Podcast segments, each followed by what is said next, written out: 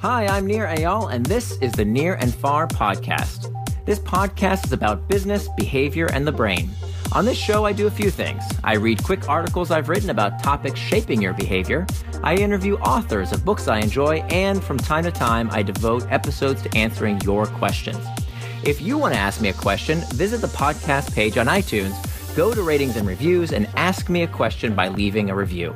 I promise to read it and possibly include your question in a future episode, so please ask me anything.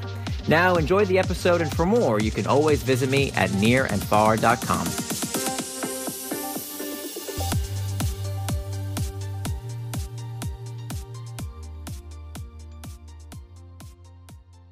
Forming New Habits. Train to be an amateur, not an expert. By nirandfar.com. Note, I'm proud to have co authored this post with my good friend Charles Wang. Charles is a co founder of Lumoback, a former classmate, and an accomplished psychiatrist. He brings a great perspective to the art of behavior engineering. Here's the gist Forming new habits requires a unique set of techniques. Training to become an expert has a completely different methodology than becoming an amateur. Using the wrong technique will doom your good intentions. Today's top selling books are about how to acquire world class skill. Daniel Coyle's The Talent Code looks at how deliberate practice is required to achieve greatness. Joshua Foer shows us how we must smash past past performance plateaus to be any good. Worse, Tim Ferriss's 4-hour series is doing for hipsters what crash diets do for teenage girls, making promises of quick transformations. These authors' methods work, yet they are all dead wrong. They focus on techniques used by the very best in a field. But what about the other 99% of us? I bet your goals sound a lot more like, I wish I could lose a few pounds, or I'd like to save money, rather than, I want to win the US Open, or I wish I was a billionaire. But authors focus myopically on the techniques used by notable greats, because we all assume the great ones have discovered a secret, which, if we only knew, would ensure our success as well. Implying you know this secret sells a lot of books. But there are no secrets, and what makes a Steve Jobs or a Michael Jordan is not going to help you lose that spare tire around your waist.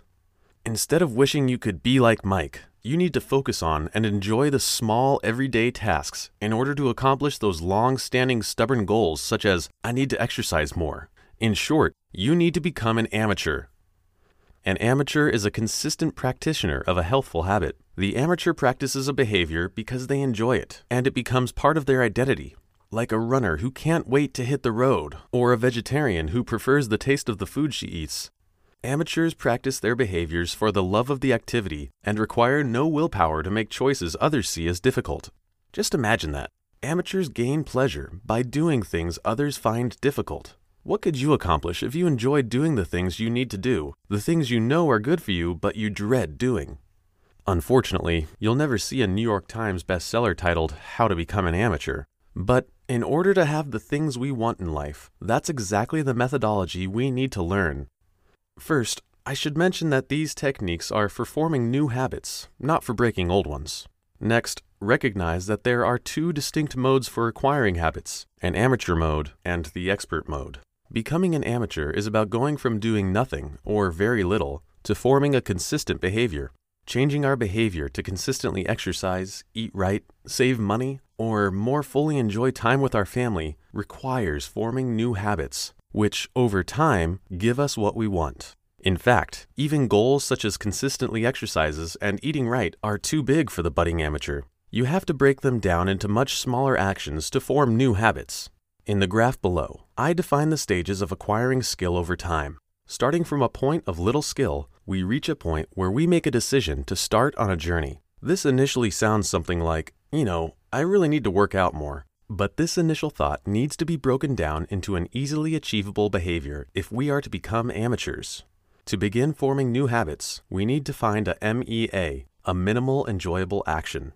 A MEA is a behavior which is so easy and enjoyable that we do it virtually without effort, and most importantly, we can do it consistently. Our MEA as we begin the journey to a healthy lifestyle might be I'm going to walk for three minutes each day. In the process of regularly doing our MEA, we not only build skill, but we strengthen our willpower. Studies have demonstrated that rewarding your brain with small success experiences builds willpower over time. Once the MEA turns into a habit, it allows for expansion into slightly more advanced behaviors, such as walking for a few minutes more or increasing the pace. Through consistent practice of the MEA, both skill and willpower are increased until doing what once seemed difficult becomes easy. Soon, the amateur is running several miles per day, accomplishing his goal of living a more healthful life. Over time, we reach what Foer calls the OK plateau, a stage where our skills don't measurably improve, but we continue to practice. For most of us, the OK plateau is better than OK. It's just peachy. It's where we are exercising regularly, enjoying ourselves, and leading happier lives having formed new healthful habits. Some people aren't satisfied with being amateurs, and they make a decision to become experts. Most of us are already striving to become an expert in some aspect of our lives, and I would propose that we can truly only become experts in one, maybe two fields. Becoming an expert requires deliberate practice, competition, and performance goals. It is here that teachers of expert methodologies such as Covey, Foer, and Coyle can be very helpful. It's important to recognize the different techniques used in these two distinct modes of acquiring skill and recognize that doing them in the wrong order leads to failure. Relying on rigid goals and competition before you've established the skill and willpower needed to sustain it will lead to burnout and self loathing. Instead of looking for fixes in bestsellers, understand how to engineer your behavior by recognizing the methodology of becoming an amateur. As an amateur, you can ditch the need to push yourself to exhaustion and instead create habits that you do almost effortlessly. Consistently and enjoyably practicing these habits makes all the difference in a life well lived.